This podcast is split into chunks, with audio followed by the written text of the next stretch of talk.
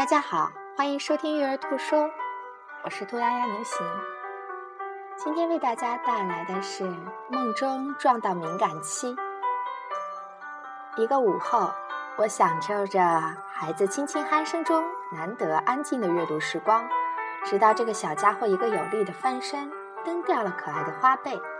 我赶紧过去掖好了被子，轻轻地拍着他说：“宝宝盖被，好好睡觉。宝宝盖被，好好睡觉。”梦中的米宝在重复我刚才说的话。我轻轻地碰了碰这个小家伙，确认孩子的确是在熟睡中。难道是在梦中，孩子的语言学习模式也是打开的？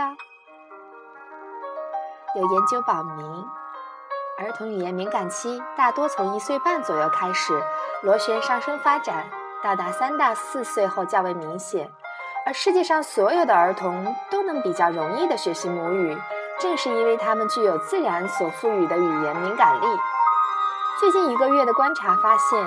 一岁半的米宝已经全面进入了语言敏感期，抱他散步，他就会重复路人甲评价天气的感慨：“天热得快呀。”陪他一起穿衣服，他就会创造的自己加上也，连成一句完整的“妈妈也在穿衣服”。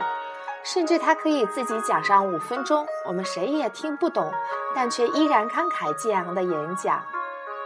蒙特梭利在其《有吸收力的心灵》一书中提到，儿童学习语言的过程是在大脑无意识的状态下开始和完成的。这也就不奇怪，孩子为什么会在梦中重复到他听到的内容。但对于成人来讲，我们很难想象，不通过有意识的学习，如何能够掌握需要口腔中不同部位同时发声的诀窍。所以我经常提醒自己。孩子不是用来被教育、被传授的，而是需要被观察、被发现的。儿童不是由人随意摆 pose 的玩偶，而是我值得蹲下来交流的智慧精灵。所以，我认为真正的早期教育，并不是高高在上、单方面灌输了多少知识和技能，而是能够在具有同理心观察孩子的基础之上，帮助他开启一个又一个敏感期的窗口，发现孩子真实的自己。